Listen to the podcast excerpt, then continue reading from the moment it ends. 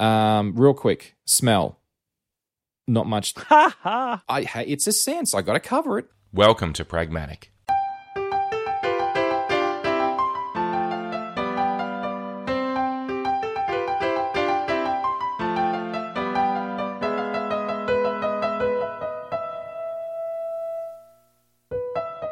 Pragmatic is a discussion show contemplating the practical application of technology. By exploring the real world trade offs, we look at how great ideas are transformed into products and services that can change our lives. Nothing is as simple as it seems.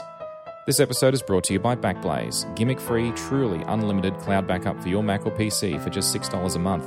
Visit this URL, backblaze, all one word, com slash pragmatic for more information. We'll talk more about them during the show. Pragmatic is part of the Engineered Network. To support our shows, including this one, head over to our Patreon page, and for other great shows, visit engineered.network today. I'm your host, John Chidgey, and today I'm joined by Jason Snell. How's it going, Jason? Uh, It's doing. Uh, I'm going great. How are you? Very good, very good. Uh, thank you for for coming on the show. I uh, it's been a while since we spoke, and uh, I Yeah. really wanted to tap into your um, experience. I- You've reviewed so many different products over the years, and I wanted to have a conversation about optimal interfaces, which I know is broad, but Ooh. All right. I know. So we're going to try and we're going to try and keep this tight. So yeah, I'm I'm I'm, I'm going to limit my uh, my depth to. Um, I'm not going to go down to a transistor level or anything crazy. So we're just going to stay relatively high level, and uh, I figure we kind of broadly group this and just go by by inputs and then outputs, and then talk about some devices towards the end. And what I'm trying to get out of this is. Um, is understanding what the optimal interface is for what you're trying to achieve, and because it's something that um, there's all these different product categories out there now. It's like, what's the best thing for what application? And it's just something that I've been, I've wanted to do a show about this for a while. So, what do you think? I I think it sounds great. I think that there's a lot to discuss about how we use technology and what is good about that and what is disastrous about that. Oh yeah, I yes, exactly. So, without further ado, let's start with inputs. And um, I, I tried to break this down because, in, uh, okay, being human, we've got five senses. So, having five senses, um, obviously, um, there's a certain number of inputs that are uh, um, that you've got. So, let's start with audible ones. Like uh, we'll start with sound, uh, being the obvious one. And I thought about it. What was the first sound input device that there was? Being is input? This is not through speakers. And I thought about it in the 80s. Did you ever come across that device called the clapper at all? Ha ha. Yeah, I actually just did a not yet released episode of the podcast I do with um, John Siracusa called Robot or Not. And we did an episode about smart devices. And one of the questions was Was the clapper a smart device? Because you could clap two two claps in a particular pace. And if it heard two claps in a particular place, it would basically toggle power to a switch. And so you could turn on your lights by clapping with a clapper. But I was going to say, I had a Mac recorder in college, which was a peripheral for my Mac that was a um, uh, basically a microphone. It also had a line input, and that was at, in an era where you couldn't audio input wasn't built into Macs originally. Um, you could get audio into a Mac. You could record your own voice. You could do editing. You could get in music, and and I spent so much time with that, making you know system beeps. But also, I did a a college project. We were supposed to do like an audio project of some kind, and I did it all digitally when everybody else was sort of using tapes. Um, and that was my anyway. So the Mac recorder that was my that was my big first audio input device on a on a tech product. I think. Yeah, I um, and just just circling back, robot or not, that's an awesome podcast. If you're not listening to it, you should. Um, and so far as the clapper goes, yeah, that's it's a bit borderline in terms of that definition, in my opinion. But but but but, but sure. Um, look, the, the the clapper. I was just trying to think back to anything before the clapper where you could use sound to actually do something, and that was as far back as I could find. And I never owned one, but I remember watching the ads and thinking, oh, that looks really cool. But um, yeah, they never actually released them at that point when I had um. I was too young, you know. I was, I forget actually. It was because that was like early '80s anyway, and uh, Yeah, and we had a um I bought at one point a tag for your keychain that was supposed to do the same thing. That you were supposed to be able to make a particular clapping noise and it would chirp. Ah, And the idea there was you could find your keys. of course, And it did not it did not work. it just didn't work. those yeah, that's right. The key whistles, that's right, because you could whistle and the thing would would would beep beep beep at you. Oh, yeah, hmm. That's one I hadn't thought of. Yeah, Interesting. didn't work. Okay. So, I mean, in terms of that being particularly useful as an input device to a computer, that's particularly not that not necessarily that great. But obviously, the dictation is really where it sort of started. And I I played with um early on with Dragon Dictate in the uh, I think it was the early '90s. And, uh, and Dragon's still around today, but one of the things I found with dictation is a lot of those early products was very, um, very algorithmic uh, centric, and you had to train it about the way you speak. Yeah, yeah, I remember. Um, so when I worked at Macworld, one of my feature writers back in that period, and he was also our, our columnist on the back page, was David Pogue, and David had horrible RSI issues, and so he did all of his writing using uh, Dragon dictation. And actually, one of my coworkers ended up having pretty terrible RSI as well, and so she ended up with a, a computer that had Dragon on it that she did all of her um, writing and editing on using voice control. And that was really my first uh, good view of that. There had been like the Mac had some voice control stuff built into it, but it was all fairly rudimentary and more kind of a um, you know uh, something you could you could look at and say oh well that's kind of a clever trick but it wasn't something that was entirely practical but the dragon stuff i you know it definitely um, ended up meeting a couple of people who could not have done their jobs without it Yeah, I actually recall um, uh, speaking with John Siracusa in the past when we did our RSI episode, uh, episode fifty. Was he was using Dragon for a lot of um, a a lot of the articles he wrote for the OS ten. right reviews. that's true so Yeah. that's that's three people Mm. then then i'll add him to my list of people I, I know who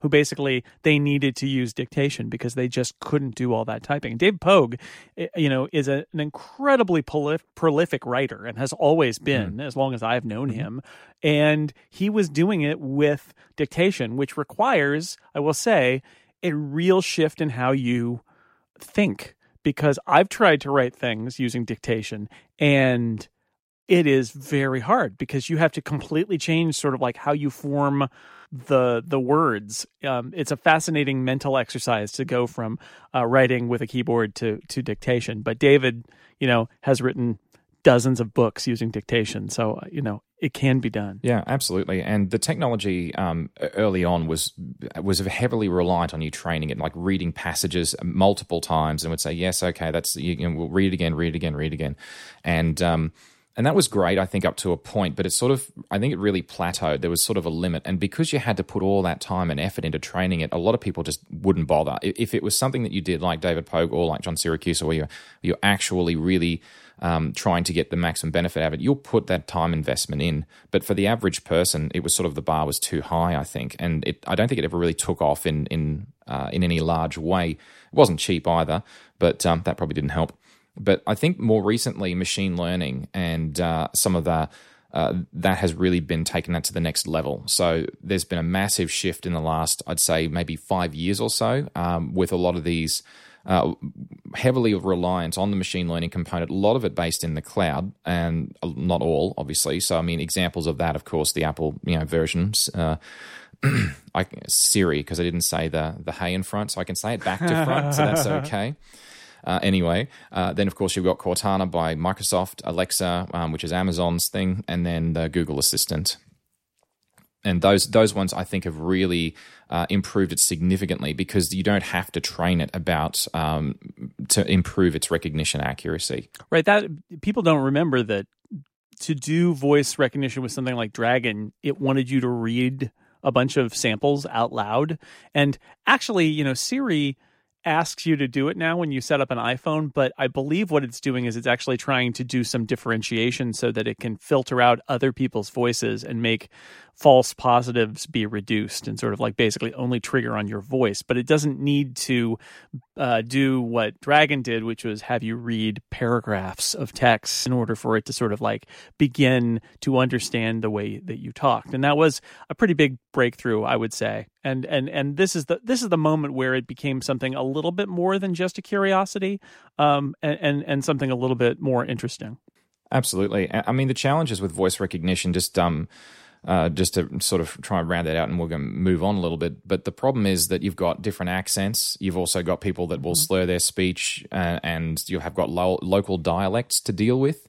Um, and uh, the, I think one of the biggest challenges for speech in terms of an input method is that there's always going to be a challenge. It's going to be noisy environments, and it, it's not just the fact that there's noise interfering with the signal that you're trying to get into the machine that you're trying to actually do the recognition on. It's also the fact that in by by speaking to the machine, you're creating noise yourself, and that's going to disturb people around you. So there's sort of a right yeah, beyond the yeah, and beyond the technical uh, challenges of being able to do it accurately, uh, that will always be an issue. Um, and I think that fundamentally as well, in terms of machines being able to do something with that information, it, it, can translate the words for dictation. But then when you want to take the next step and start using that for command input, tracking the context of the conversation is extremely difficult. And uh, it's um because I mean we we as humans we have we have a conversation. We remember what we were talking about five minutes ago. Um, well, most of us, I'm, I'm, sure, but you know, it's like that context can make a massive difference. Uh, rather than me having to backtrack and say the whole thing about uh, um uh, let's see. So it's now five o'clock in the afternoon. It's rather warm outside. Um, are you going to put a jumper on? I can just skip to being a human. Like we know all that context. I say you're going to put a jumper on, and it's like you know intuitively all the rest of it. Whereas a computer will struggle. Yeah, it is. Um, I think the possibilities, and we've seen it in the tech world in the last ten years. The possibilities of voice interfaces are massive, but it is complicated. It is hard. They did maybe jump into this before the technology was good enough and now we're in this point i mean this happens right? Computer technology pcs had happened when they weren't good enough but they happened anyway and then we just kind of had to deal with that until they got better and this is where we are with this. I i have um you know my two thoughts about this that we haven't covered yet. One is um i'm reminded of um, Apple Script in the sense that I feel like, um, so bear with me uh, there is an uncanny valley with voice commands, which is uh, for people who don't know Apple scripting language. AppleScript is supposedly written in English. So it's a scripting language that just uses English words. And it's supposed to be an English grammar. And it's supposed to be readable. You could actually read it out loud and it wouldn't sound like code. It would sound like sentences. That's the idea. But the truth is that the word order matters. And what's worse, sometimes in order to get the command you want, you have to phrase things in a way that uses English words and phrases in ways that don't sound like anything an English speaker would say. So it becomes counterintuitive because it's so familiar on one level, using those tools unfamiliarly is frustrating and i feel very similarly about a lot of voice command stuff is it's exciting but i do think you have to get over and, and really it needs to be the technology does a better job of parsing you have to get across that uncanny valley where um, I realize I can't speak to this thing like it's a person. I can't.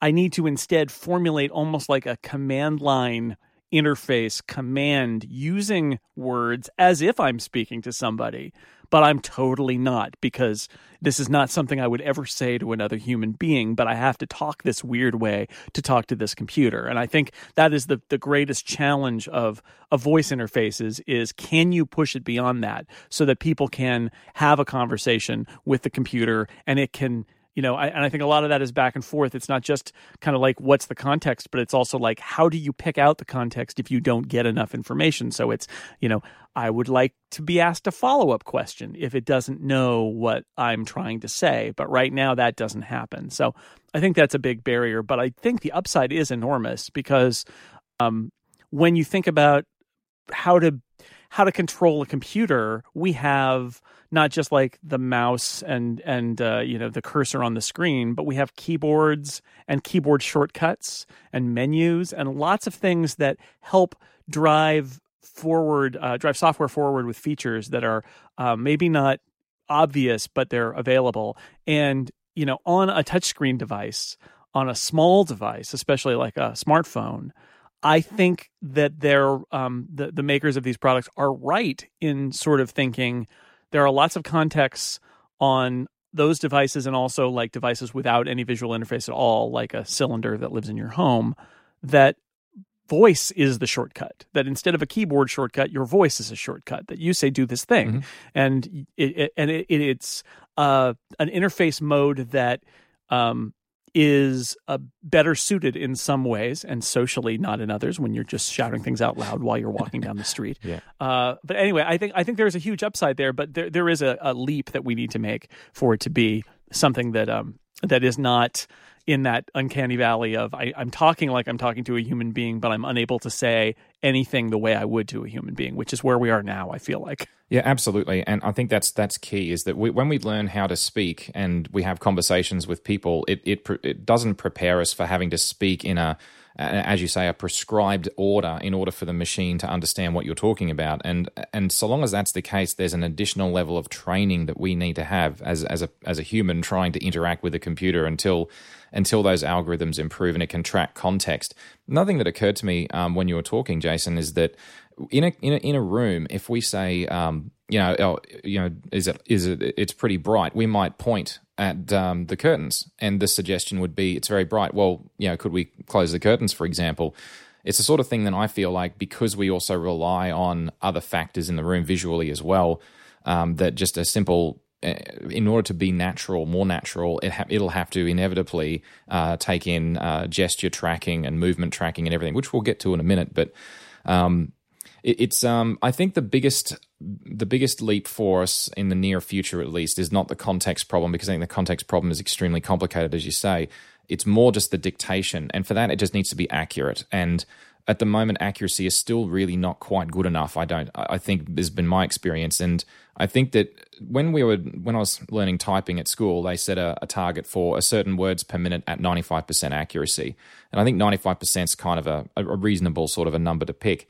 If, if I can dictate to a machine and gets it right ninety five percent of the time, then and it can keep up with my spoken word without me having to slow down, and that's like an average of between 150 words per minute to 190 words per minute. I'm, I'm sure there's fast talkers that can talk faster than that, but I'm not sure that's pleasant to listen to. But you know, um, like the guys that call out the the race call at the uh, the racetrack or something like that, or I don't know, people auctioning stuff sounds a bit mm. exactly.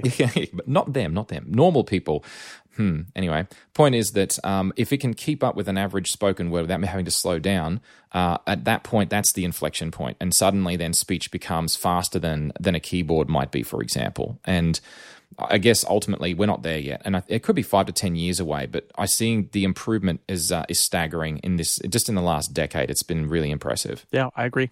Alrighty, let's move on with touch. And you touched on this briefly. Oh, I actually wasn't trying to be funny then, but anyhow, um, you did touch on that briefly. I did it again. Okay. Sorry. Hey, um, so direct inputs. I thought it might be um, interesting just to separate them in, from direct and indirect. So just direct inputs. I thought about well, we've got directly inputting onto a touch screen, and I thought, what's the first example of that? And if you go way, way back, do you ever did you ever play with a light pen at all?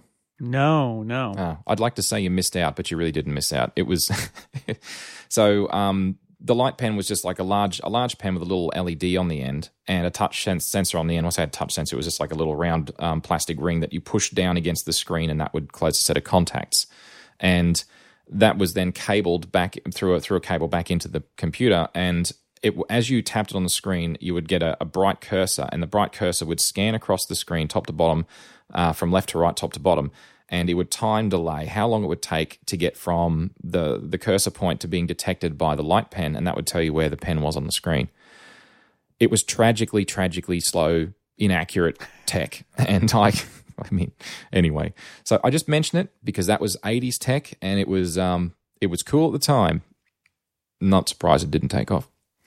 Anyway, um, got to touch on, I gotta stop doing that, resistive touch yeah, I know. Um, and you need a stylus really with resistive touch to be accurate.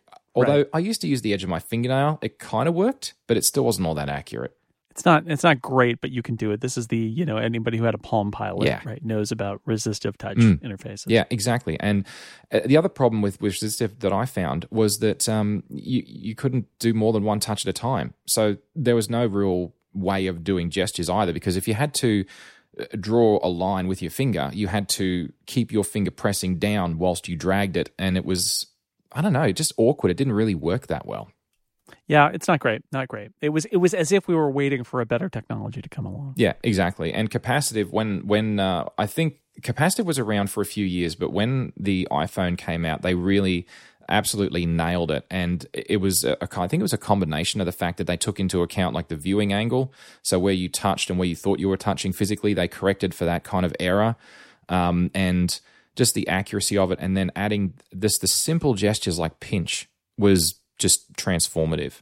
Yep. Yeah. The, um, for me, the most important thing about touch interfaces is the removal of that layer of abstraction. For me, that's the thing that um, when you're using a computer with a pointing device, you're moving your hand on a uh, perpendicular surface to the screen, and a an avatar of your finger or hand. Mm. A little floating cursor is moving around on the screen. And then when you get somewhere, you know, you press down here and something happens up there. And that moment when you first use a uh, a touch screen device um, especially not one that is resistive where you're you know kind of shoving your finger in there or using a stylus, but you're just touching with your finger naturally finger right on the glass. That that is that moment of the direct interface, which is oh that abstraction layer that I never even thought about is suddenly gone. Where I'm touching the software, I'm making like uh, the first time I used a uh, calculator app, my friend James Thompson's PCalc mm-hmm. app on uh, on an iPhone. Um, it was so strange because it was like, oh, now this is a calculator. Like it felt, it went from being a piece of software to being a physical object. The phone wasn't a phone anymore. It was a calculator that I was holding and touching the buttons on. And that is for people who don't remember that moment mm. of transition. I think that was a remarkable moment of transition because um, it, I, it's just, it's much more intuitive in so many different ways to see something and touch it than it is to see something on a screen and then move somewhere else and move a thing around like that that remote control kind of thing that we've grown up with on personal computers mm. that simply has been that whole layer just got ripped out when touchscreens happened Absolutely right, and I think that ultimately uh, that sort of uh, interaction model is it's very natural because as as we evolve and, and grow up as uh, as individuals, you know, we learn that you know we, we push the ball over there and then the ball rolls over there. We crawl over to the ball, we grab the ball, and you know whatever we do with it. But it's a direct interactive model, which is you know is exactly not how you explain it to a child. Yes, you're you're interfacing with your ball through the direct interaction model, and they'll just look at you and say something like "gaga." But anyway, the point is that's how it works for us every day. So having that um, built into a digital device makes it instantly usable, and there's no training really required. It's just so accessible and straightforward. And I think that, that that's that's amazing, and and and that will always be um, the easiest to use for anybody um, without any training, and that that puts it in a special place. But the funny thing is that I actually still think indirect inputs have a massive role to play. So talking about indirect, and, and you sort of mentioned these previously. Well, we've got keyboards. Obviously, the original keyboards just mimic typewriter keyboards, and they've essentially been unchanged since the first terminal computers through personal computers. Uh, you know, apart from some keyboards with dodgy key switch mechanisms, not mentioning any, but never mind. Um, you know, apart from that, keyboards have been much the same kind of idea for a very long time. Um, but beyond that, we also have the cursor that you also mentioned about. Uh, we've got the mo- a mouse, computer mouse. We've got trackpads, trackballs. I had a, a Toshiba 200 CDS crummy Windows laptop back in 1997, or 80 or something like that anyway. And it had a thing they called the AccuPoint.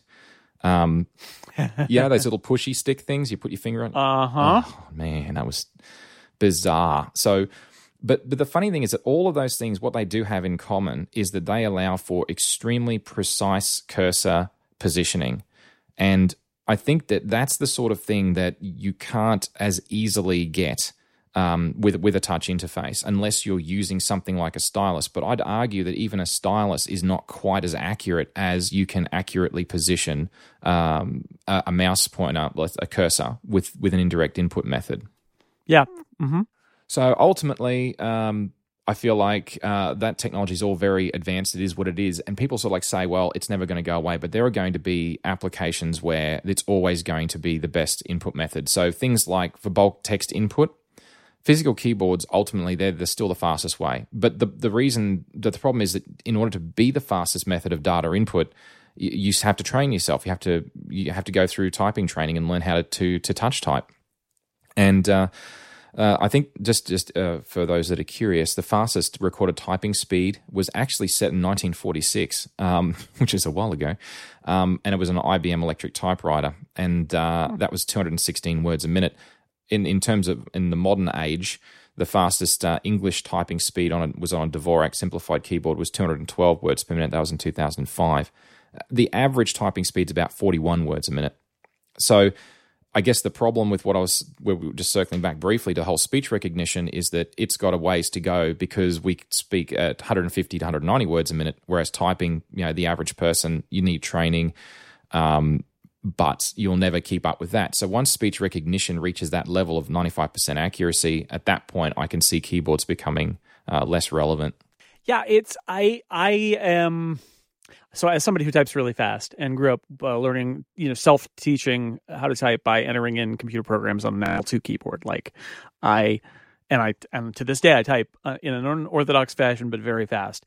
I am not entirely convinced that the platonic ideal of keyboards or, of text input as keyboards is like physical keyboards. I'm not entirely convinced. I, I kind of like I can see it but I kind of I'm so close to it that I want to rem- I want to be open to other possibilities, including um yes, including voice input or sub vocalization through some sort of future technology that allows you to kind of like read your your brain and do text. I mean, there there may be others, but but for now, it seems like it's the best one. I do think that we're going to see technologies uh, around things like autocorrect, around um, uh, vision and you know cameras and um, and other things that are embedded in our devices. I wrote a column about this at MacWorld a few years ago um, because Apple seems to be on a quest to reduce keyboards away to nothing in some ways, and I think that has bitten them in their latest keyboard design. But I could see a scenario, just even as a devil's advocate, I could see a scenario where if you put your hands down on a surface uh, or even just float them float them in air and start typing with your fingers um, on glass in air. And the there's an input method with glass. There's a touch screen. Maybe there's haptics to give you some feedback. And then let's throw in um, that the software knows where your fingers are on the on the keys but it also can see with a camera. It can see where your hands are. Like and you throw in some machine learning for like what you write and the the cadence of which you type and what words you type in the in that cadence like i i think it's possible that typing can become something that can happen on any surface and at a very high rate of speed. Um, I, I think it's possible that something like that could happen a virtual keyboard. But there is you know you know what it would really require is some dictation software that would blow it out of the water by really being amazing at interpreting what you're saying and automatically editing on the fly. Um, I think I think the truth is that that's what it's going to take. That that moving your fingers at a certain precision level is just going to be what it is, and nobody, the average person, is not going to be able to do that more than uh, you know 60 words a minute or 70 words a minute, really. And you know, I don't know. I don't know. It, it's it's one of those things where I'm a big fan of keyboards, and yet at the same time, I I want to be open to the possibility that the keyboard is a phenomenon of our our uh, you know last whatever 200 years, 100 years, and not um, something that is the platonic ideal of text input for you know the rest of of time. Oh, for sure. And I recall there was a product. Um, I'm sorry, it was a few years ago, four or five years ago, and it was a la- it was a laser projector. The laser, yeah, and it projected yeah. the keys on the on a desk. Did you ever play with one of those, or?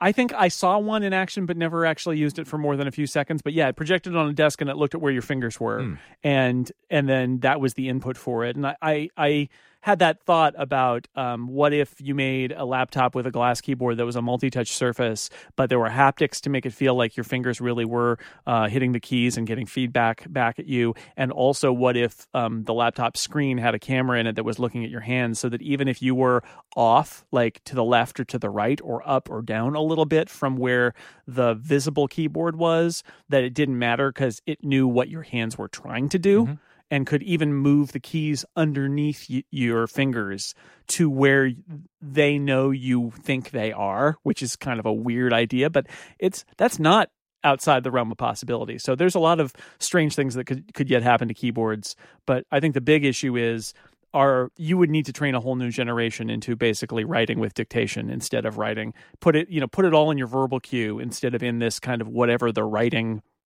cue is it's a different process in the brain.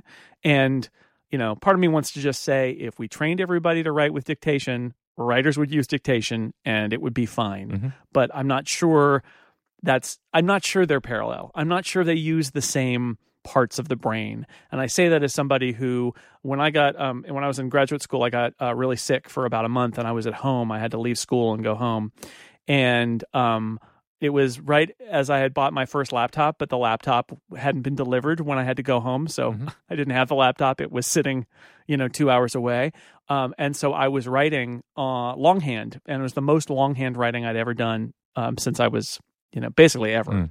Certainly since I was a kid in school. And what I found about that experience was that my longhand writing was a completely different process than my typing because my longhand writing was slower, and so my brain like the way I composed the sentences was completely different than when I was using uh, type. So I have to I have to keep open to the fact that that, that tactile um, writing approach may be good, but it may be supplanted, and that might be fine. So I'm glad you brought some of those points up because I want to circle back to those in a couple of minutes when we start talking about neural stuff because um yeah because why not um and just to close out on the keyboard piece, I think that the the, the single biggest problem with uh, saying keyboards are you know I think keyboards will always exist. I think we'll always have some kind of mechanism, whether it's a physical keyboard or projected onto a surface like you're suggesting. But I think that that as a data entry input works uh, on from from the the pri- not privacy. It, it's the um, without projecting your voice out to an entire room. There'll always be situations where you're in an office and speech recognition is going to make it. If everyone did all of their work entirely through speech, I think that it would be even more noisy in an office environment than it already is. And I find that I think that that's that's going to be a problem. So ultimately, I think there'll always be a place for it, and there'll be people that will prefer that. But but in the end, it's going to take speech recognition to really go to that next level in order for for that to happen. So Yep. having talked a little bit about the movement and the tracking of the fingers, that's actually the next one I want to talk about, which was movement. So, as an input, you know, tracking a person's movement, whether it's their fingers or their arms or limbs or their face or eyes, um, that can be used as a method of input. And uh, one of the things that I have played a lot with, and I mean played a lot with because it's uh, it's on the Xbox. So the Xbox uh, Kinect. Have you um have you played with those? Yes, I have. Uh, so what was your experience like with that? I, it, was okay. I, I played with the um the 360 Xbox Kinect more than with I think we haven't had an Xbox One Kinect, but didn't use it so much. It was kind of on the downside at that point. Hmm. But you know, it was there were moments where it seemed magical, and there were moments where it seemed uh, like a disaster. And I, I think the part that really got me was that they said basically, for this to really work, you need to move your furniture out of your Yeah. Out of in front of your TV. They, like literally, they're like, we need a space this size, and I thought, well, that's basically the size of my living room. So that's going to be difficult to do without. And when we would use the Kinect, we literally would slide the coffee table all the way over to the doors on the side of the room and push one of the couches back so that there, the, the basically our rug in our living room was a Kinect space because that was the only way we could do it. But that said, there was something kind of exhilarating about using your body positioning to control uh, a device interface. Mm. Oh, absolutely. Uh, we had I, I had a similar experience. So we we've got the Xbox One with the Kinect Two, um, which you know was discontinued in 2017, but still, um, and it was it was generally okay. But I found it was thrown off when people walked past, either in front or behind, when you were trying to do stuff, and it would then lock onto the wrong person and do.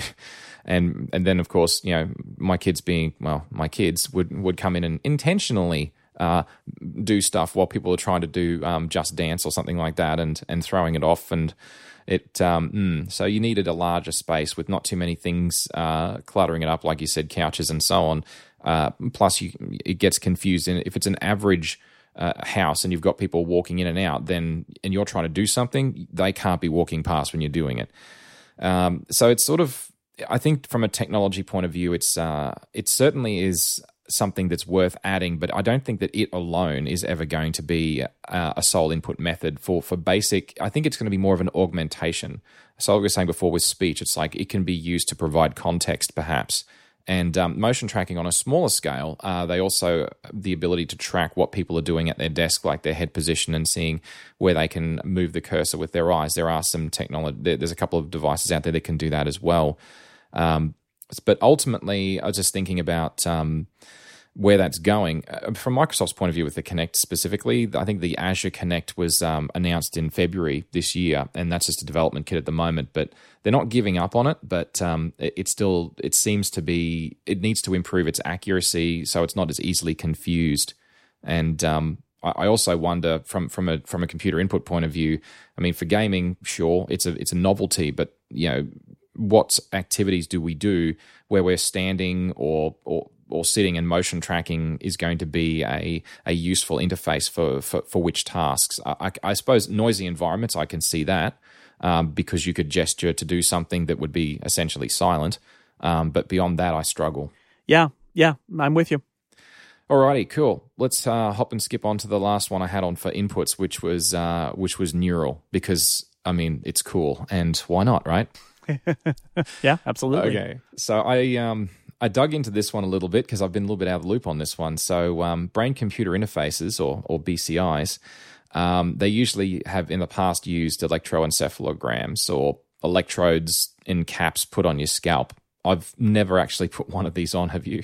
Uh, no, I haven't. I haven't done anything like this. I've only read about it or seen videos about them.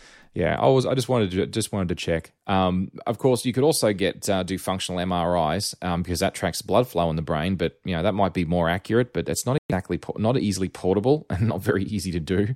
So um, yes. In the future, of course, there's always implants, and then we start to um, sound like we're becoming the Borg, which is uh, which is both exciting and scary at the same time. But um, in any case, uh, interestingly, in the mid 90s, there were a few of those neuroprosthetic devices, uh, and a lot of those um, sort of to try and to just try and get basic movements and move a cursor slightly up or slightly down or left or right. And when it comes to actually doing something like more useful, uh, June 2004, a guy called Matthew Nagle had the first implant of the Cyberkinetics BrainGate, and it's uh, it was uh, trying to overcome the effects of tetraplegia, which isn't like quadriplegia. It's it's uh, it's restricted movement in uh, in all four uh, limbs, mm. and uh, to to varying degrees of success. And there've been a couple of iterations of that technology, but ultimately, it's still got a very very long way to go. And I think most publicly recently, Elon Musk was noted because he sort of invested twenty seven million dollars. in a company they called Neuralink, and that was in three years ago and uh, they're working on what he likes to call the neural lace uh, to interface the brain with a computer system. Uh, yeah, futuristic stuff, but Yep. Well, I mean, there, this is something that's going to take a lot of time, but there have been all of these really encouraging things where you've got something on your head, or they've, in some cases, they've placed electrodes in people's brains as a part of their, you know, some brain surgery that they were doing. But the idea of like being able to move move a mouse or something like that with with your mind. Um, that that you know it is related. I mean we talk about accessibility. You mentioned that um, with other with with somebody who has a movement disorder. You know we obviously know about like Stephen Hawking having having the ability to communicate with a you know I I think it was like a cheek twitch was his only kind of like reliable movement that he could do, but that was enough to build a system for him. And the more you can kind of unlock either by mapping to something that the brain can control, or even better mapping to something happening in the brain, that you have the possibility to do a lot. And then I would throw in, you know, there are these things that um, potentially get unlocked by machine learning and by um, sensors that we've got to maybe intuit a little bit more about intention. There was a story a few weeks ago about uh, being able to synthesize a voice based on somebody subvocalizing mm. a, uh, a a phrase, and that it was understandable by it was still sounds really weird but it was understandable by like 80% of people or 80% of the things of the passages were understandable. And it was this idea of you do a you have a brain scan and people are subvocalizing a passage of text and it actually kind of comes out and it has to do with sort of like muscle movements and things like that. And and uh, even though you're not speaking you're still thinking about how you would say it. Mm. and you know that's all like I, this is all really interesting. It makes me it's a I used to read science fiction novels about this stuff, like having a subvocalization to an intelligent agent that spoke in your ear or whatever, and I think that's never going to happen. It's like it's like a time travel mm. or faster than light travel. It's never going to happen. Yeah. Now I think about it and I think that will probably happen. I don't think it's going to happen anytime soon, but there has been enough research about figuring out ways for us to understand what's going on in our brains. And it doesn't have to be like we've figured out that we can wire to a particular neuron and tap into the brain. It can be things that are kind of gross control levels and yet filtered to the point that it can be, it becomes a usable interface of some sort. And then throw in behavioral imaging and things like that, which seems really weird. But yeah, the idea that a computer can like look at you and know what you're thinking or know, you know, what you're trying to do and use that as a part of it too. So if you can imagine, you know, any situation where like uh, imagine a kid who's uh, fixated on something on the screen that they're trying to move a mouse to um, on a computer, and the computer can look at them and see where their eyes are looking and see the frustration on their face mm-hmm. and go, "Oh, well, that's the target. I'm going to move it there." That's a maybe not the best example, but like mm-hmm. that, I think all of that stuff is in the realm of possibility, which gets you to an interesting place where whether they're reading your mind by literally reading your mind by scanning your brain mm. or whether they're reading your mind by watching your body and going i know what you're thinking mm either way, I, I think that's going to happen. I think it's just a matter of, of time, and it may not be in our lifetimes, but it does feel like that is something that is technically possible as we learn more about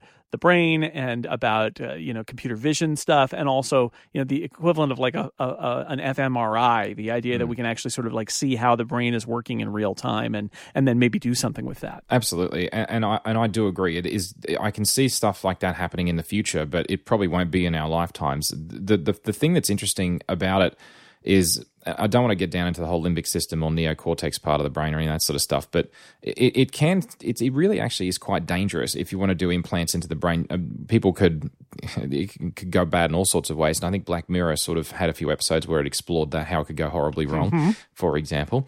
Uh, but there's also a limit if we don't have implants to how much you can actually extract um, when you've got sensors sitting outside of your skull on your scalp. It's it's that's going to be pretty limited. So if you're going to need to go to implants to directly connect with neurons to get data in and out at any rate that's ever going to be useful enough to overtake our conventional sensors. And I think that that's that's really more the point. And and until we get to that stage. It's really not going to do anything much at all. It's just going to be a, a passing curiosity. And I mean, I have no idea how, how far off that's going to be. But the interesting thing, as I thought about just the dictation use case, and this is the part you mentioned before, I wanted to circle back to, is you know, no one really knows exactly how fast we think in terms of words, but there were some estimates that it's somewhere between 1,000 and 3,000 words per minute. And that is massively broad for starters. But I suppose in terms of writing, though, the word thinking rate is just, well, for the want of a better expression, um, you know, when you're writing something, you'll you'll read it back, you'll review it, you'll revise it, you'll rewrite parts of it as part of the you know that, that creative process. And if you don't do that, then you're going to end up with gibberish or something that's really pretty horrible and doesn't make a heck of a lot of sense or is not very polished. And ultimately, it's not necessarily the speed at which it can actually read. It's it's it's how long it takes us to process and reprocess, and the the, the act of of, of handwriting it and then moving to a keyboard and then moving to speech recognition. Oh, yeah it's like all of these are going to increase the throughput speed, but that doesn't necessarily mean that it's going to improve the quality of anything because you still have to go back and do that process of reviewing, revising, and uh, and, and yeah, yeah, yeah. It's um, I read a, a short story uh, the other day um, about the it, it's it's it's very much like a Black Mirror kind of thing. Mm. Um, and it's by Ted Chiang, who's a great short story writer and um, the the idea behind it is it's two things happening at once. It's it's this concept of changing human cognition by everybody's wearing a you know video cameras on their bodies all the time and that all gets recorded and then secondarily a search engine exists to index your entire life and this is the black mirror part of it mm. and what what his argument is you know at that point do we stop worrying about committing things to memory. It's a little bit like uh, how I think even today having an always on internet and a web browser at the ready means that there are, are uh, things that you used to maybe file away for future reference that you just don't bother now because mm. you can just look it up if you need to and it changes how you prioritize processing of information. And you know what he says about this is do we need memory anymore? if you have a thing that's always in your field of vision, you know, it's a connected device, it's attached to you, it's in your eye, you know, it's in your ear, and you can say, you know, what was that time that we had that argument? And it can immediately show you the argument like exactly what you were saying, and so you don't have the um, the unreliability of memory, which is great, although there's also an argument that we forget things for a reason and mm. it makes our lives easier to kind of smooth out that stuff. Yeah. But also, does it mean that we no longer have the capacity to think? Uh, about this stuff and remember it because we now don't need to bother because we know that somebody else is doing it and we use our brain for something else instead. But what is interesting about this story is it's juxtaposed with a story about a missionary coming to Indonesia to a tribe that doesn't have a written language and teaching a boy who lives there uh, how to write and what writing is and how the concept of writing and keeping and writing things down was itself a fundamental technological shift that changed the way we think. And I love that story because of that juxtaposition that, you know, he's making an argument about how technology may change how we think, but his argument is also it's already happened because written language changed how we thought. Mm. And I, I like that because when we talk about this technology interface stuff, I think that's the truth of it is all of this stuff it has the potential to change how we process information, but um, the human brain is incredibly adaptable. And who's to say, you know, when you talk about going from writing, handwriting to writing on a keyboard to using dictation, um, you know, that there may not be other paths that are different if not better than different and might be perfectly fine but uh, it is kind of amazing to see to, to see that but also to think about how we are not the beginning of a process we are we are uh, the products of a long period of time where humans have been building technological solutions of various kinds that have changed our perception of language and history and even timekeeping over the course of hundreds or thousands of years. And this is just the latest in that line. This is why I love talking to you, Jason. I never would have thought of going there. Eh? That's brilliant. That's absolutely brilliant. Thank you for bringing that up. I um, I'm actually curious about reading that book now. Um, I might get a link from you later. Um, so that's um, yeah okay. So you've managed to blow me away there. I need to just uh, hmm, right back on back on track. Um, hmm. I think we've done a lot of the inputs uh, at this point. We should probably switch to outputs considering um, yeah. how long we've been going. So um, we're just going to say, okay, inputs, we're done. Before we go any further, I'd like to talk about our sponsor for this episode, and that's Backblaze, a cloud backup solution for your Mac or PC. You might have heard about Backblaze before, and if you haven't tried Backblaze yet, I strongly suggest you consider it. And let me tell you why. Backblaze is an off premises backup solution with no gimmicks and is truly unlimited. That's right, if you have 8 terabytes of storage either in or attached to your computer or more than that, it's still only $6 a month for that machine. Backblaze backs up everything documents, photos, drawings, videos, music, project files of any size, the lot.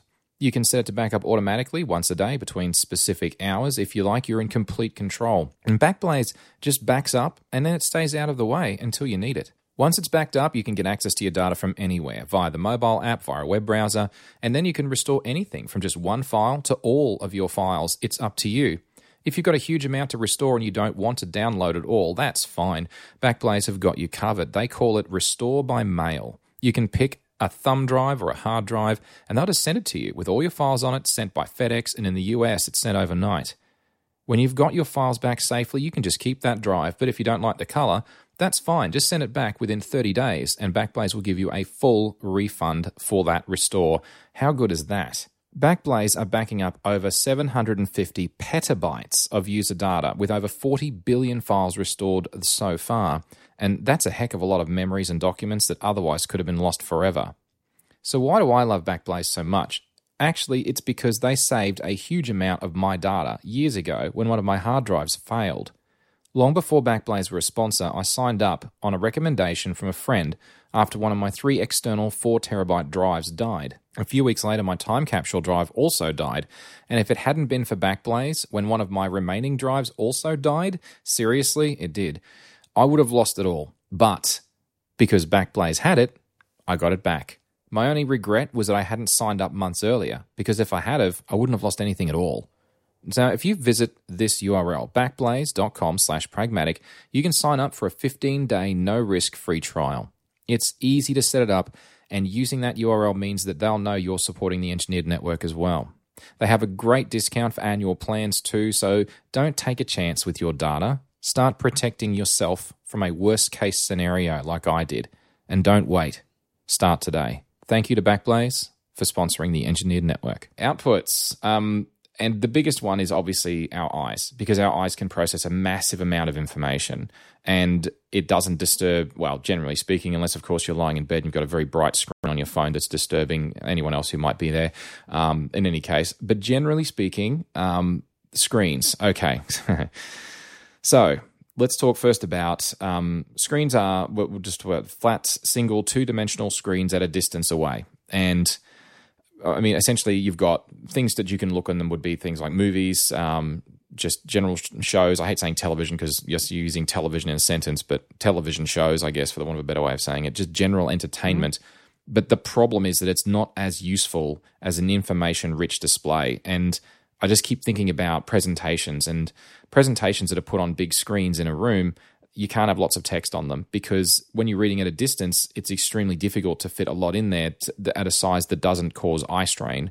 And so you've got to have you know more more visualization and less words, and it's um it's uh it's it, there's a limit. So you can't. It's like working on a computer, um, sitting in front on, on a couch on your laptop, projecting it up onto the screen.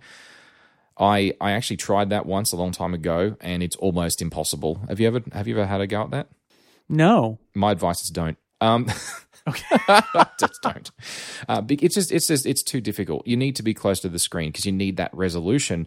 And a lot of people um, in in the industry we like uh, talk about uh, uh, pixels per inch or um, screen resolution. And uh, I started thinking about this going back to the days of, of Retina. And when, when Retina first came out, for example, on the iPhone was uh, almost ten years ago, and I was thinking back to those days, and and displays on on smartphones from the very beginning extremely pixelated. And I found a really interesting blog article um, from a guy called Phil Plait.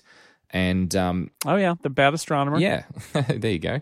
And um, and he was talking about um, going through the steps of how the human eye tells the difference in terms of uh, of that that pixel density. And it's not so the human eye can't tell the difference between a real object and a picture of a real object uh, and the measurement at that at that uh, transition point is one arc minute, which is for someone with you know 20/20 vision.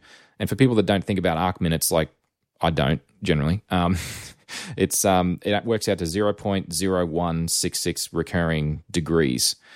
And yeah, yeah, and if you do the math and you hold a screen in front of you and it's about twelve inches or you know thirty centimeters or one foot, choose your choose your uh, imperial or metric uh, measure.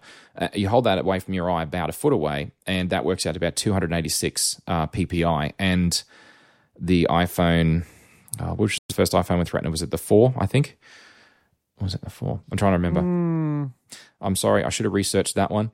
Any it had 300 ppi and, and i remember yeah, i think i think that's right yeah and steve jobs on stage saying that something magical happens at that sweet spot at 300 ppi and that's why and uh, it's the sort of thing that with handheld screens you know you can hold them that close and hence that that ppi will be sufficient the further away they go the less strenuous that less of a requirement that becomes and the closer to your eye it gets the worse it gets and we'll get to whole virtual reality and later on but um, the, the great thing about handheld screens as opposed to a TV screen, though, is that you can adjust the viewing angle really easy.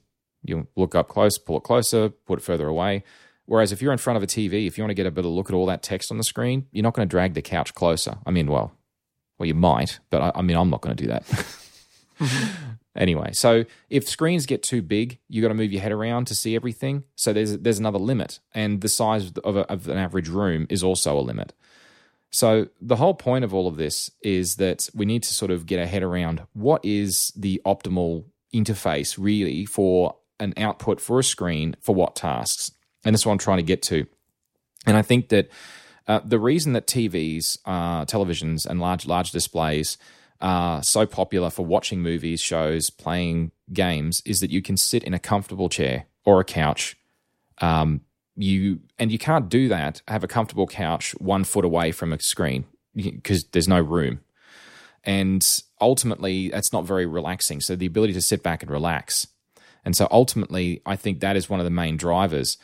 And watching movies shows and playing games there isn't a lot of text to read so because that's not very you know and from a distance that's not very relaxing you're straining your eyes so it's best if it's right. a tv like 10 to 30 feet away i guess it varies doesn't it but and you don't have to hold the screen, so there's minimal fatigue. And and I, I that's I guess that's my take on why TVs are best for that. Yeah, I, I, think that's I think that's reasonable. I have definitely my optometrist suggested that I project my computer screen on a far wall and it would improve my vision. And I was like, mm, no, mm, no, that's not going to happen. But but you're right. The um, it, it's I, I'm struck by how sometimes uh, we we focus on like having a TV in our a room, a big TV in a room. When if you held your iPad at that same distance, it would be uh, bigger in your field of vision. Mm. And there are ergonomic issues with holding it there, but there's also that uh, just the idea like maybe it you know maybe it doesn't matter where where those pixels are as long as you can are seeing the full quality and it's in your field of vision at that side. And, and people use virtual reality to watch a movie, which I've never really understood because it's it, low resolution, but it does. It's a different way of of uh, of approaching the you know cinema experience. I know because that's yeah. There's other things involved, but other than your eyes, as you said, you're sitting there and relaxing, and that's a different. You you probably enter a different kind of mental state when you're doing that um, than you would if you were writing on that TV set. yeah, I, yeah, exactly right. And um, I, I've I actually hadn't heard of people wear, wearing a VR headset to watch a movie. That's a new one. Um, I'll, I'll pass on that as well for a bunch of reasons. But um, I, I suppose the the funny thing is that this is about optimal interface. This isn't about is it possible? Well, yes, it is. Yes, you can hold an iPad screen, and yes, you're right. It would take up um, your larger than that field of vision than a than a 40 inch screen that's multiple, you know, tens of feet away.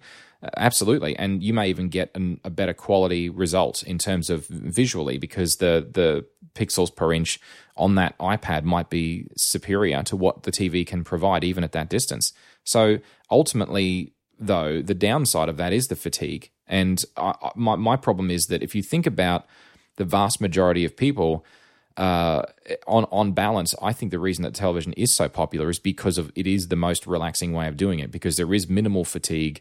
Uh, I mean, it's the ultimate in laziness. I guess you could also think of it like that, but you know, that's maybe that's being too harsh. But but that's really the point in as far as I'm concerned. Yes, you can use an iPad for that. You can actually watch movies on your phone, and yes, if you really are crazy, you can watch them on a virtual reality headset. Apparently, um, but that doesn't mean you probably should. And it's a sort of thing that's never really going to be that popular because of all of the other compromises.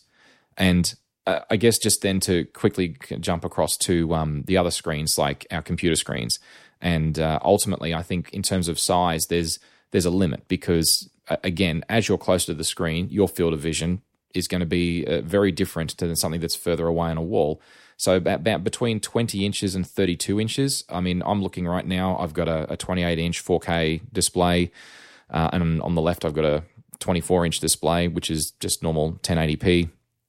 And then there's a laptop screen off to the right, and that's uh, it's a 13 inch MacBook, so 13.3 inches or whatever that screen size is. Off the top of my head, I can't remember, but about that. And you know, that's one feet, one foot to maybe three feet away, and that sort of distance means that you can have lots of high definition images, text, numbers, pretty much any purpose you like. And you can watch movies on that quite comfortably, but you're not going to be as comfortable as sitting in a couch. But it's perfect for information dense uh, tasks. Yep. Okay. Um, not too much to go on about that. Um, the la- the last I, I want to circle back to VR and, and augmented reality at the end, but um, just on glanceable information, because this is sort of a newer thing, is that, I mean, it's not a new thing having a wristwatch, that's for sure, but it's been, they've been around a while. But the smaller screen smartwatches, and I think it's it leads us down the path of glanceable screens. And I think the problem with a big computer screen is that they, because you can put so much on it and so information dense, it's not glanceable. And you want something that's glanceable you need on a smaller screen, then you need to think about well, what can I put on? What what am I restricted to? I can't have lots of text. I can't have high definition images. I can't do certain things like that. But what I can do is I can display things like the time, the weather. Um, you use more iconography, use more symbols, very low information density, but because it's glanceable, it's very very useful. Yeah, I I like the idea of having small devices that at a glance give you small amounts of information. It's not a computer. I'm not meant to intensively use my Apple Watch.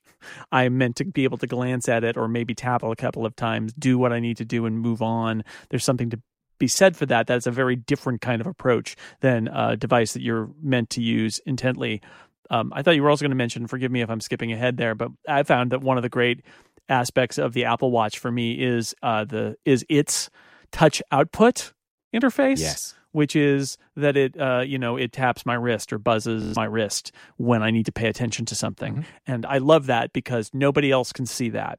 And I can choose to react or not react. And it doesn't make a loud noise. I actually have sound turned off on my Apple Watch. I never want to hear it. Mm, me too. But I uh, but uh, feeling it, I don't have a problem with. And I think that's a great use of of that interface. And uh, if you've ever done that thing where you're driving using Apple Maps and you're wearing an Apple Watch and it taps your wrist when it's time to turn, that's so great. And it's it's a not it is an interface. It is an output via touch, and I think it's great. Absolutely, and um, yes, you are skipping ahead, but that's totally okay. And we're definitely, yeah, absolutely right. so uh, I, I, don't want to go into too much more about watches. We'll, we'll keep moving, but that's from a visual. Those are the screen sizes that I was sort of thinking, I, uh, I thinking about. And one of the things just on on smartphone screens is that there is a a growing uh, preference from some people to have larger um, smartphone screens. And I think that that's good for certain use cases, but the problem is that the larger it gets, the less glanceable it gets. So it sort of occurs to me that the the larger screens on the oh good XS Max Plus Mega uh, phone, you know, that's your eyes are then going to when you look at that screen. If you try and glance at it, you're going to be searching through that screen trying to find what you're trying to trying to to find. It's going to take more time because it's a bigger screen. And so ultimately, I feel like as we have more information that's available glanceably on a watch, you can actually get away with larger phones, but you wouldn't use your phone as a glanceable for glanceable information. You use it for for things more like reading or watching videos as a compromise, maybe. But um, in any case, right. Um, let's move on to sound. Uh, Got to keep moving. So, um, sound really quickly. Don't want to spend a lot of time on it. Headphones and speakers. So, first of all, headphones. The great thing about headphones is they're private, um, and the great thing is there's lots of choices. And honestly, um, you can get headphones without cords now. They can need to be firmly attached or inserted into your ear canal for exercise, for example. Uh, and in, in, if you want to wear them for a long period of time, then you can get comfortable ones. To be honest, um, I think that in group environments, headphones are the absolute winner for sound feedback. Um, when you're in an enclosed space on your own, I think speakers are probably better because there's there's less fatigue. There's nothing to fall out of your ears um, and uh, and so on. I um, I actually have. I'm just I just thought it might be fun just to list the headphone number of headphones that I've got. Um, so the ones I'm wearing right now, Audio Technica uh, M30Xs, and they're sound isolating over ear headphones. They're great for podcasting. Uh, but I also have AirPods that are just hanging on by a thread, like in terms of battery life. They're I, I need mm-hmm. to get some new ones. Um, anyway, but they're great for just general exercise, walking to and from the office, working in the yard, whatever. Although, interestingly, we shifted to a, a more agile, in air quotes, open office seating uh, environment at work. And there's a lot of noise, a lot of distraction. So now I'm thinking about getting another head, set of headphones that are noise canceling to try and save me from the noise. Yeah, I have a lot of headphones too. Mm. it's it's. I think there's a difference between interface and like media playback, but but still, mm. the the definitely. Um, you know, I I've thought there was a um a presentation of Macworld Expo a few years ago of the idea of an intelligent agent, and really, you know, the, all of these agents that we talked about earlier, it's a two way street. It's a it's an audio interface usually in return, and the idea that maybe the the smart glasses that everybody talked about that Google got everybody excited about that mm-hmm. maybe those are a lot less necessary than something you could put in your ear that allows an intelligent agent to interact with you and tell you what you need to know uh, and I think Apple with AirPods, that is a thing that it definitely thinks is a place that that this is going is the ability for your devices to talk to each other and they know where you are and they maybe know where you're looking and mm-hmm. which direction you're pointing and very subtly they can say, uh, you know, you need it's time for lunch, cross the street, and then go down a block and turn right. And nobody needs to know that. And the problem with our eyes is for portability reasons like you got to shine light on the back of somebody's eye mm. in order for you to see it and that means you need to have something hanging in front of their eye or on their eye mm-hmm. and that's a lot harder to do than um, stick something in your ear so i feel like like there's a lot to be said for these audio interfaces in terms of giving you feedback. And I use an audio interface all the time when I when I go running. Um, I'm listening to podcasts, but I also have an interval app running that tells me when to run and when to stop, and that's all via audio on from my Apple Watch. So um, I'm not I don't have to look at anything. It doesn't. I don't have to keep checking to see if it's time for me to start or stop. I just have to do whatever I've been told to do by the interface, and it tells me when it's time to do the next thing. And that's been that's a very good um, way to approach that because when I'm running, I don't really want to keep checking my watch or my phone in order to find when I'm supposed to start or stop. Oh, for sure, absolutely, and I think that um, that that uh, there was an iPod, uh, the first iPod that didn't have a, a screen on it, and um, there was um, your playlists, and it would go through and and, and create audio, audio, uh, an audio sorry, a uh, text to speech audio of what the playlist name was, so that when it downloaded to the iPod, you can actually flick through it, and it would tell you through the through the speakers or the through the headphones, you know, what each of them was as you flick through it, so that you could then pick. And it was a, a it was purely a, it was a touch input, but it was all, full, totally audio audible feedback, um, which was very which was very nifty at the time. Um, just a little bit on speakers, just briefly, is that uh, I think that speakers are great if they're, we're talking about speakers that play music that are intended to play music. Uh, one of the trends that I've seen a lot more of recently, and HomePod is one example, is smart speakers that. But the HomePod is a smart speaker that is almost more about playing music with beautiful sound than it is more so about speech recognition. Although that's probably more of a Siri thing, but never mind. Um, but uh, you know other other ones in the market other smart speakers they're more about that input than they are about the output although they do technically do both. The the problem with it is with any speaker systems you got to be mindful of those people around you because if you have you know anything coming through a, a speaker that other people are going to hear it's going to annoy them and interfere with what they're trying to do.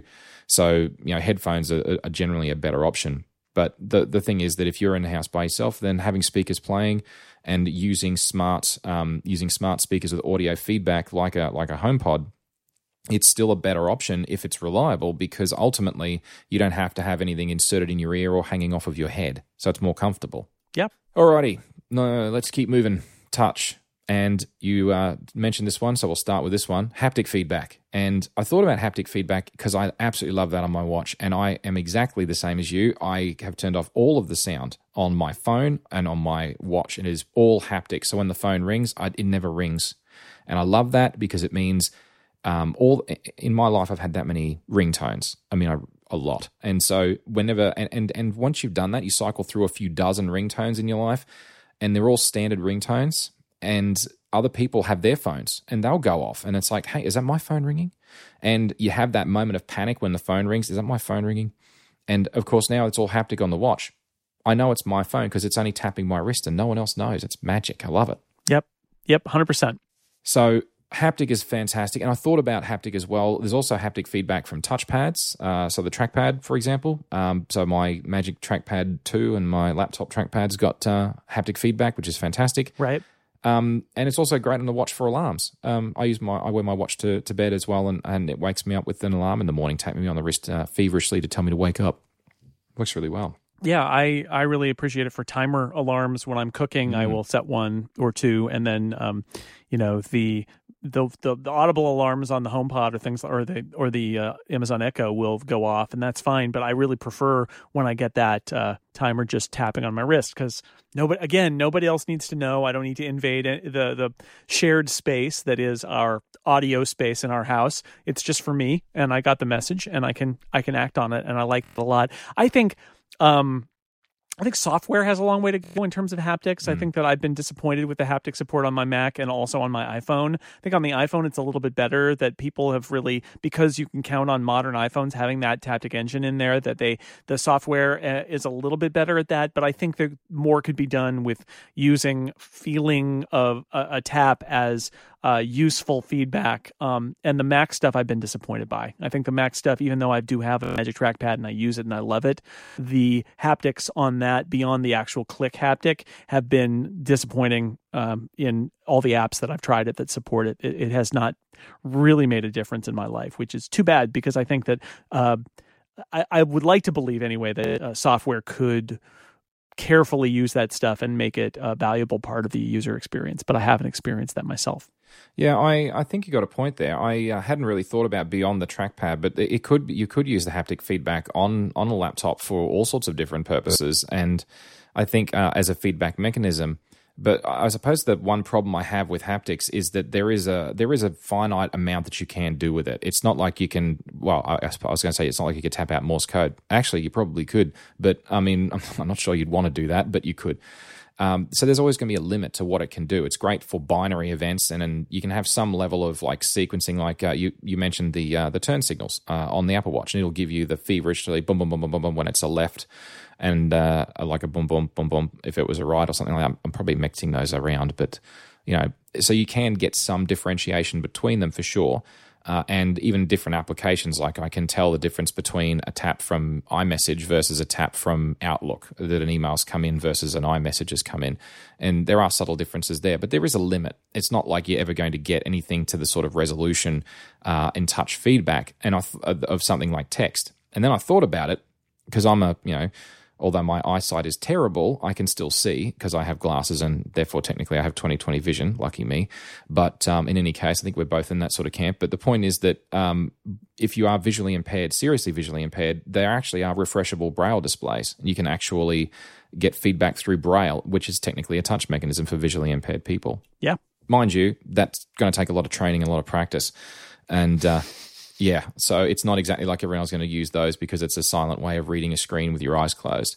In any case, but technology technically exists. All right, so moving on, um, real quick, smell. Not much. I it's a sense. I got to cover it. Um, which- it is no. I I was I've been anticipating this all along, and what I will say is I was uh I think um I occasionally I see a movie where I think or a TV show and I think I am so glad that um, nobody has figured out how to communicate smell yeah. through a broadcast medium yep. because it's not smell you know you you can very effectively um, show something and imply that it must smell terrible but the last thing you want to do is is gross out your audience by flooding the room that they're in with a terrible smell yep. and i feel like smell interfaces are probably not ever going to happen for that reason i'm also a pretty sensitive smelling person i actually use like unscented di- or uh, laundry detergent and things mm. like that. Yep, so yep. I would not really be interested in a random creator flooding my uh, home with weird molecules that smell bad. But it seems like that's yeah. uh, it's just never going to happen, and I am okay with it. Yeah, yeah, exactly. I just, hmm, I uh, just interestingly, we had the same problem with um, with some fabric softener. We bought some fabric softener, and it was on special, and we tried it, and it was so overpowering. And it was so sweet to smell. It was overpowering, and we had to throw it out. It was just we couldn't have it. Um, but yeah, look, absolutely. I think that there's a massively um, narrow field where this is useful. Uh, I was thinking about where would it be useful? Uh, if you're shopping for fragrances online, I'm guessing that might be useful. But I don't know. I mean, what are we going to do? I guess buy a thousand dollar scent generating machine to plug in. Well, yeah, you have to, you have to you have to have built something with all the molecules in it that it can release yeah. in ways to emulate those. And it seems, and then you'd have to have replacement packs. It'd be like an inkjet printer for your smells and nobody nobody really wants this. Nobody wants this. I'm sure someone does but i can't imagine there's very many people in the world so probably not. Yeah. um, and then the other thing i thought about with with smell is if it was a, an enclosed theater environment you've got well if I'm walking into a room that has a smell, I can walk out of a room. It's um, and that's that's real life. But if you're in a movie theater, if you let a smell into the room, how are you going to get the smell out of the room when they change scenes in the movie? It's like, well, that smell's going to linger, and there's going to be smell lag. And uh, anyway, so no matter how much I sliced it, even with virtual reality, like augmenting that, I'm actually glad this technology really isn't very advanced, and hopefully it never really becomes anything because I can't. Yeah, I'm like I'm happy with it the way it is. Anyway. Um, and taste, can I just say, same kind of comment, but there's even less available. Yeah. yes. Yeah, yeah. No, I, I think that's exactly it. Which is this is the this, you know the molecule detecting senses are problematic on one level, and on another level, it's fine, right? Like I can see how ultimately you would want you would want taste and smell in a completely immersive like virtual reality application or something like that mm-hmm. but that is so far off when you've got something that is completely realistic in all the other senses and now it's like okay you know what we got to do now we got to do taste and we got to do smell mm-hmm. but until then i just don't think it's you know because you could be in the perfect imagine being in the perfect virtual reality simulation mm. and then you know your roommate burns some toast like okay, I get it. That would be that would break the spell. But mm. um, uh, we're a long way from there. Yeah, and I'm comfortable with that. Uh, yep.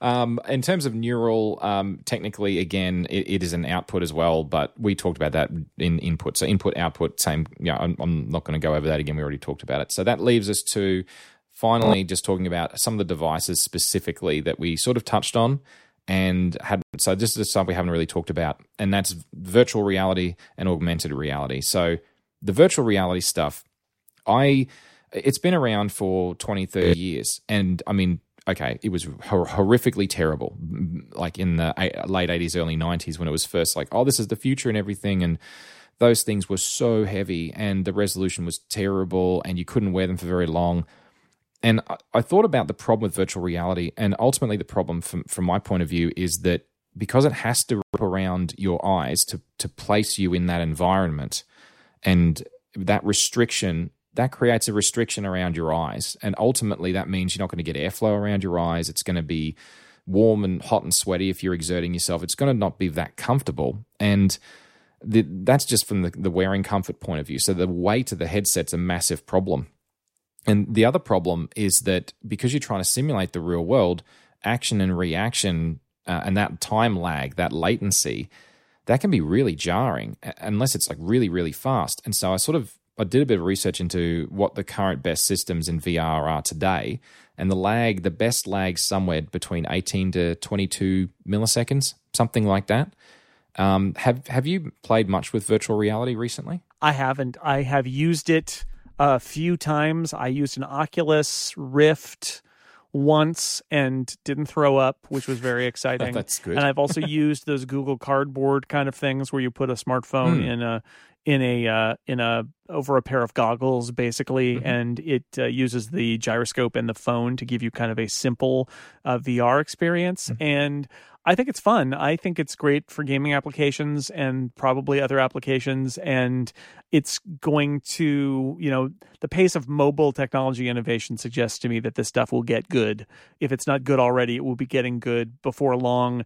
You know, Oculus is doing a standalone device that you know, it's still not as good as the one that's tied to a $2,000 gaming PC, but we're going to get to the point where you're going to have something that you can put on your head um, that is going to give you a very high uh, frame rate, high quality experience where it's going to look and sound like you are in a different place. And I think that's great without like cables dragging back and attaching you to a wall somewhere. And I think that will be amazing for certain applications. And I'm not sure, again, I'm not sure if watching a movie in it is what I want to do. Maybe, but um, I definitely the idea the, that not only playing games but other like social applications and uh, could be could be fun. I, I feel like it's a it's going to be real, um, but I don't think it's ever going to be change the world real in the way that maybe it's been sold. Or if if so, it might be a, a while. Yeah, I, I, tend to agree, and I think that there's a certain there's certain limits that we have to the technology has to um, has to reach uh, or exceed. Sorry, before it's going to even become that appealing. And uh, I mean, you mentioned the the fact that being wireless that's a big one. I'm being untethered, I should say, and because uh, being tethered is, is a big issue, uh, and because it, it does break the spell, as it were.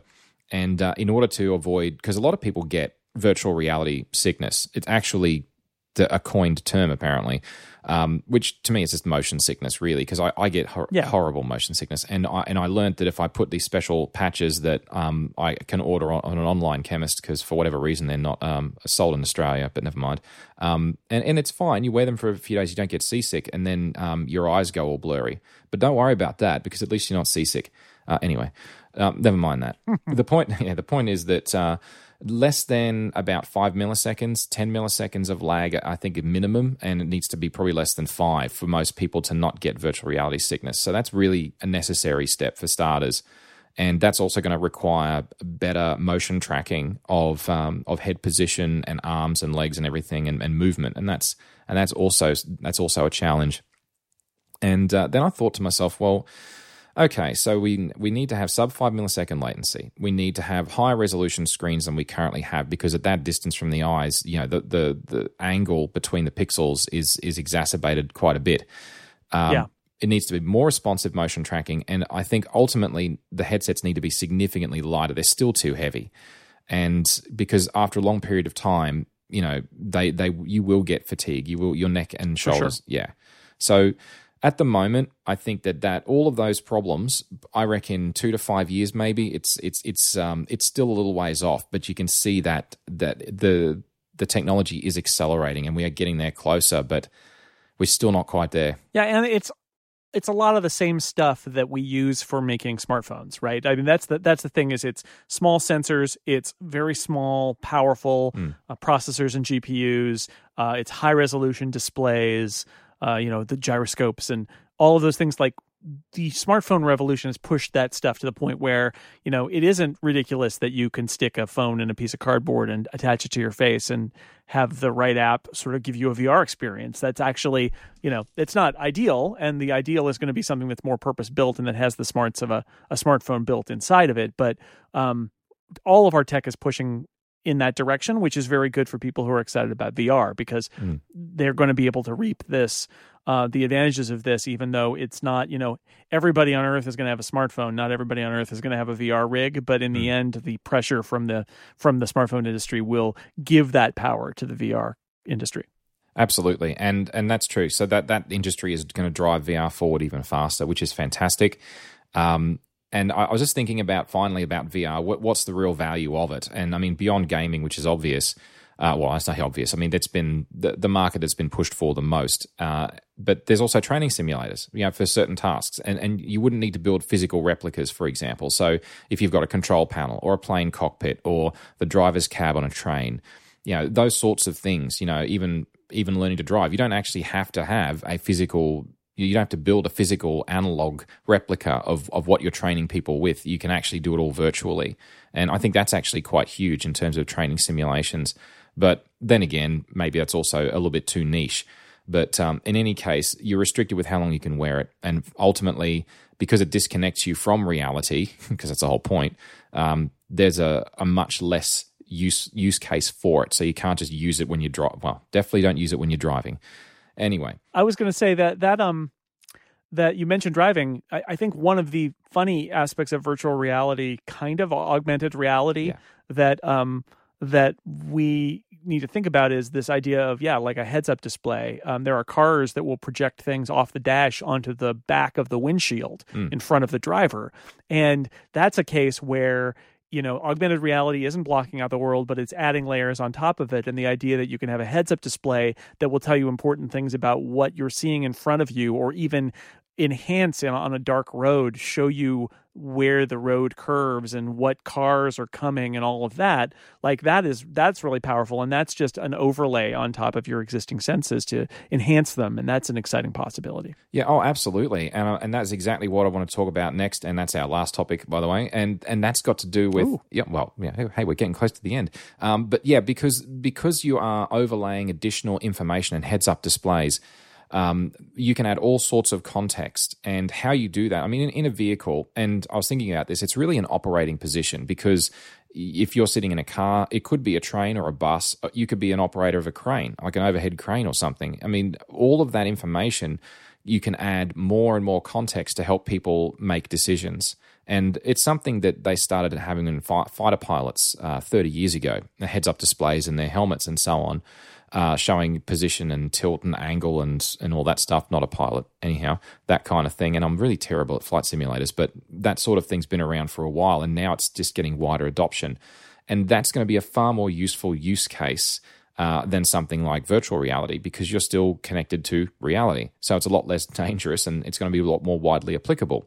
But then if you're not actually in an operating position, uh, then having something, as you were saying before, about um, a backlight or some kind of an attachment that sits in front of your eyes, you know, like on glasses. And, you know, let's just talk quickly about Google Glass because that was intended to be, um, you know, like here is the future. And I remember um, at the time an article from um, Joshua Topolsky, um, and and the tagline I still remember was "I've seen the future and it is glass," and Hmm. it's like you know the thing that's interesting about Google Glass is that the technology was way ahead of its time, and the funny thing is that what came out of it was not the tech; it was how people reacted to the tech that was interesting.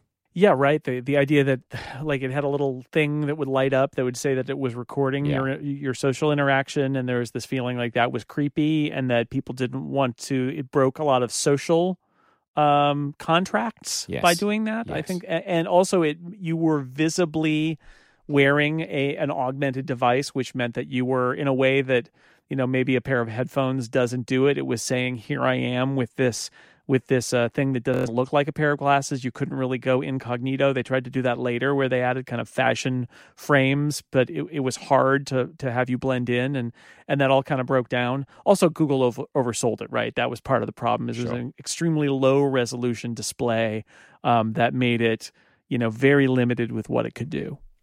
Absolutely. Did you ever get to try one at all?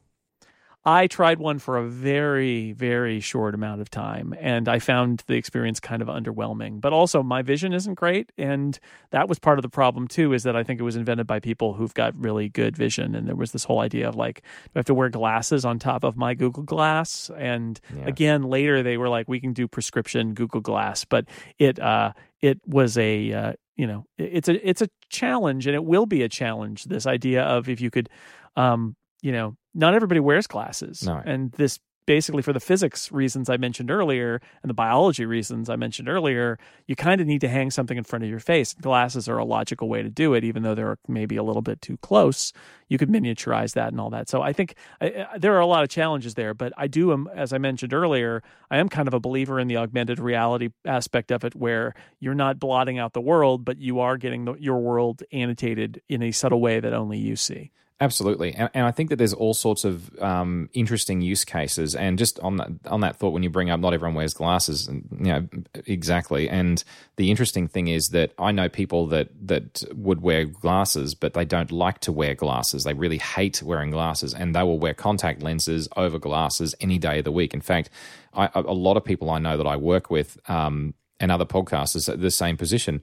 So, uh, you know, I I totally understand that, and that's going to be well. If you want to use augmented reality, you're going to have to, unless they come out with it on contact lenses, which is even more way off in the distance in, in terms of technology. But you know, you're going to have to put these glasses on if you want to take advantage of it. But if that's okay, and of course, it occurs to me that a lot of the the the, uh, the geeks that want to develop this technology, that are developing this technology, probably wear glasses, so they don't see that as an issue. But anyway, um, interesting, but never mind. Uh, so the point is that you can have all sorts of stuff like uh, how fast you're traveling, what the current temperature is. Um, you know, if you're out shopping, say in a bricks and mortar store, you could do object recognition because right now you can take photos of things on your phone and, and have have it looked up in an image search and tell you what it is. Well, you know, it's it's the next step to say, well, now I know that this this is this amount of money. This is worth five dollars and on Amazon, or it's worth um, ten dollars at the the next shop down the street. You know, you can have all that sort of information. You could have information. What I don't know what that landmark is. You know, off in the distance, hundreds of yards away. Have a look at it, and it'll tell you what it is. You know, it's oh, that's the Coit Tower. Oh, okay, fair enough. Um, you know, whatever it might be and all of that is uh, is it could be very very useful information and uh, and I think that this that tech is far more useful and broader appealing than virtual reality is. Yeah, I agree. I think it is. Um, there's huge potential there. I think the the voice whispering in my ear is maybe a better interface and for a lot of things, but not for all things. Um, having the ability to have yes a recognition of who who is this person what's their name i remember everybody you see and i can tell you who they are when you see them again which i'm really bad at i i you know like you said Mm. um annotating where am i showing um I, I know that google did a demo not too long ago of uh with uh google maps being able to show you an augmented reality walking directions thing Oh, on yeah. their phones so that you can actually draw an arrow saying like cross this street here and all of that i think that's great um and it's just you know we talked about glanceability earlier and i think that that augmented reality um done right you know that's what it is because it's not it's not replacing your world it's overlaying it with information. And if we go back even f- further to me talking about how our brains process information differently in that Ted Chiang story like this is this is a part of that which is we end up as kind of augmented humans who have these helpers to give us more information and let us process the world better. And i think i think that there's potentially a lot of power there. Absolutely. Uh, and I think that um, one of the current use cases, for example, for augmented reality uh, is just like holding up your phone or your iPad in front of, let's say, a table or a room and you know then it can overlay things over the top of that. And i think that there are a limited set of use cases where that's where that's useful. I think it's obviously it makes for a really good demo and you've got this virtual you know battle going on in a game on the table or the, the virtual lego demo i think that they did uh, at an event for apple a few uh, not that long ago.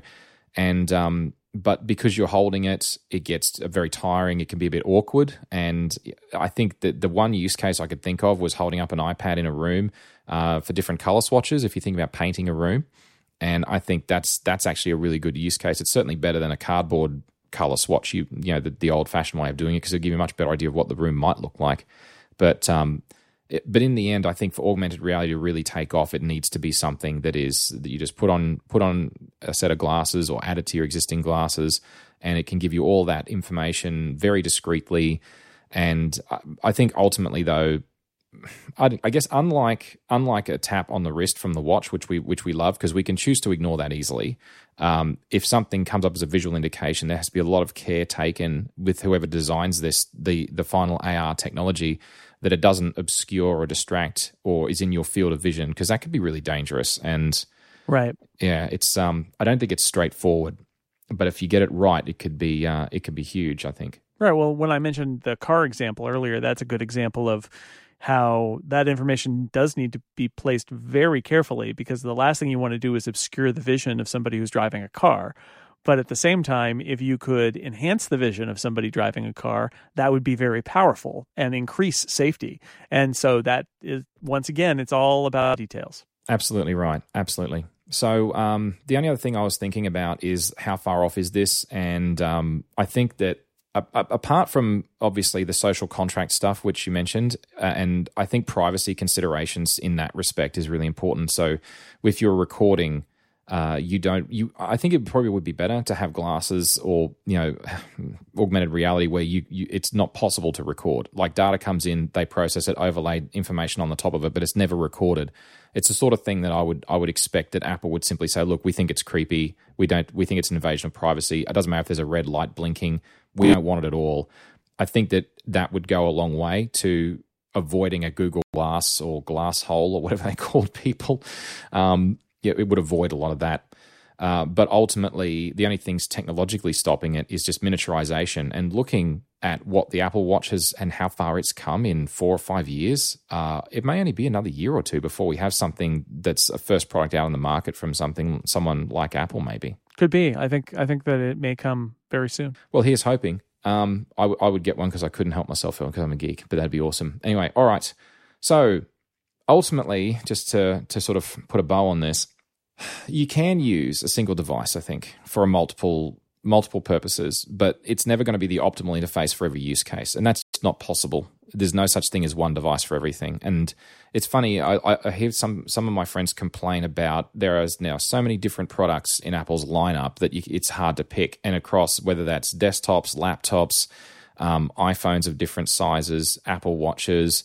Um, the home pod and it's just there's so much variety. It's like, what if I had to spend money on which one, which one should I get? Is a, is a question I know that you get asked regularly, and that's a really hard question to answer. And I guess the whole point of having this this going through all of the different optimal interfaces for different things and our different senses is that if you can optimize, you know, for each use case, you say I want the best, most relaxing device for this task, let's say, then hopefully some of the things that we've talked about can help sort of focus you on uh, what, what's what's the optimal interface for this job, and therefore it's okay for me to go and spend a bit extra and get the best possible display, the best possible iPhone, or the best possible watch, because that's going to satisfy my the use case that I want. It's going to be the best interface for glanceable information. I want it to be discreet.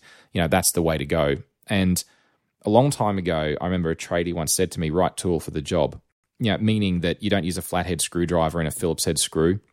I mean, I mean, you could, but you could probably get away with it. But eventually, you're going to gouge the screw head, and it's all over, and then you'll be drilling it out. Right.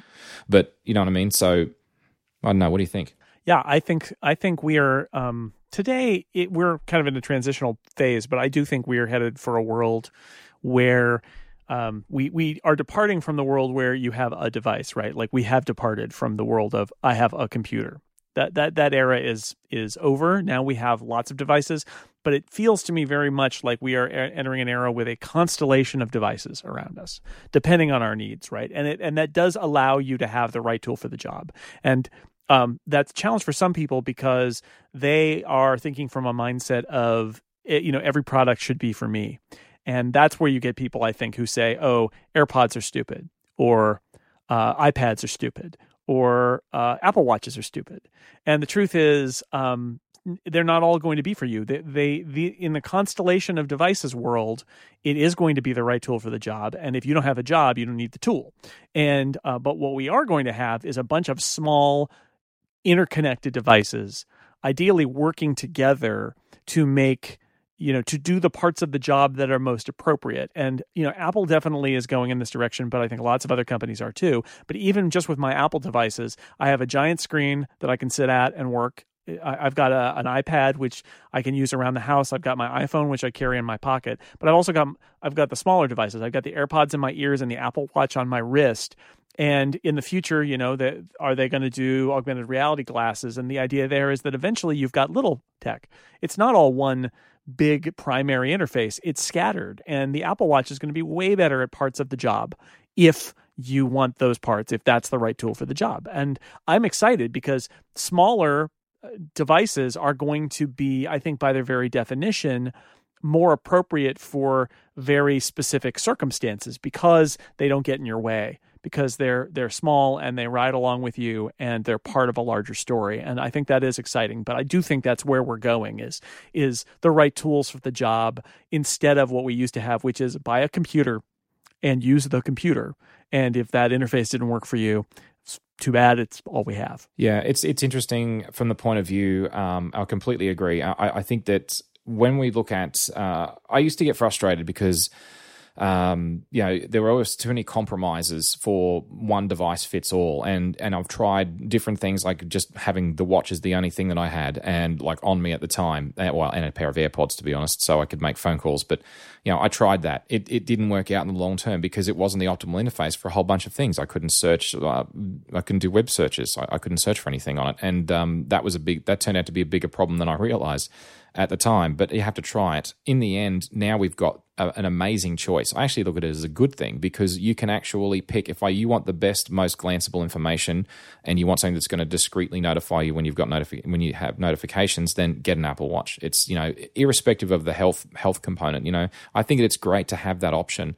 So I see that as this diversifies, you can pick the best uh, device for the job that you want, and that's that's a really good thing. But the thing is that at the moment we assess that's where we are today. And the next inflection points are going to be when speech recognition really becomes um, fast, reliable, and consistent. And I'm sure that people have been saying that for decades, but I actually think that's a lot closer than uh, than it has been in the past. So, and that'll remove a lot of the advantages of the keyboard. In which case, then some suddenly that equation will change, and we can go and reassess because we can do mass um, text entry, well, text entry through speech through a watch now. It, when that becomes reality, uh, potentially. So all of that will change again and we'll reassess and we'll refine and then there'll be a new optimal interface. So this is a never ending thing as the technology evolves. And I think that's fantastic. I agree. Alrighty. Well then, if you want to talk more about this, you can reach me on the Fediverse at chidgey at engineered.space, or you can follow engineered underscore net on Twitter to see show specific announcements. And we've recently started a YouTube channel if you're interested in that sort of thing. If you're enjoying Pragmatic and you want to support the show, you can via Patreon at patreon.com slash John Chidgey, all one word, with a special thank you to all of our patrons and a special thank you to our silver producers, Carsten Hansen and John Whitlow, and an extra special thank you to our gold producer, only as R. Patron rewards include a named thank you on the website, a named thank you at the end of episodes, access to raw detailed show notes, as well as ad free, high quality releases of every episode, with patron audio now available via individual breaker audio feeds. So if you'd like to contribute something, anything at all, there's lots of great rewards. And beyond that, it's all really, really appreciated. Beyond that, there's lots of other ways to help, like leaving a rating or review on iTunes, favoriting this episode in your podcast player app of choice, or sharing the episode or your show or the show with your friends, or via social. All those things will help others to discover the show and can make a huge difference. I'd personally like to thank Backblaze for sponsoring the Engineered Network. Remember to specifically visit this URL, backblaze, all one word, dot com slash pragmatic to check it out and give it a try Don't take a chance with your data. Start protecting yourself now. And don't wait a few months like I did. Start today. There's now a regular Q&A session and this live stream for the show on the network. If you can submit questions for the Q&A with the hashtag EngNetQA on Twitter or the Fediverse or live in the IRC chat room on freenode.net on the channel hash EngNet. I hope you can join us live. Thanks to everyone who did join us live today. Really appreciate it. Pragmatic's part of the Engineered Network, and you can find it at engineered.network with a full upcoming live show schedule now included. If you'd like to get in touch with Jason, what's the best way to get in touch with you, mate? Uh, I don't know. You can tweet at me at jsnell on Twitter. You can find all my stuff that I do at sixcolors.com, including all the podcasts at theincomparable.com and relay.fm. Fantastic. Awesome. Well, thank you very much, everybody that tuned in live. Thank you also to the patrons, and a big thank you to everybody else who uh, who listens to the show um, non-live. And uh, thanks for coming back on the show again, Jason. It was a blast. It was a pleasure, as always. Thanks for having me. Thank you.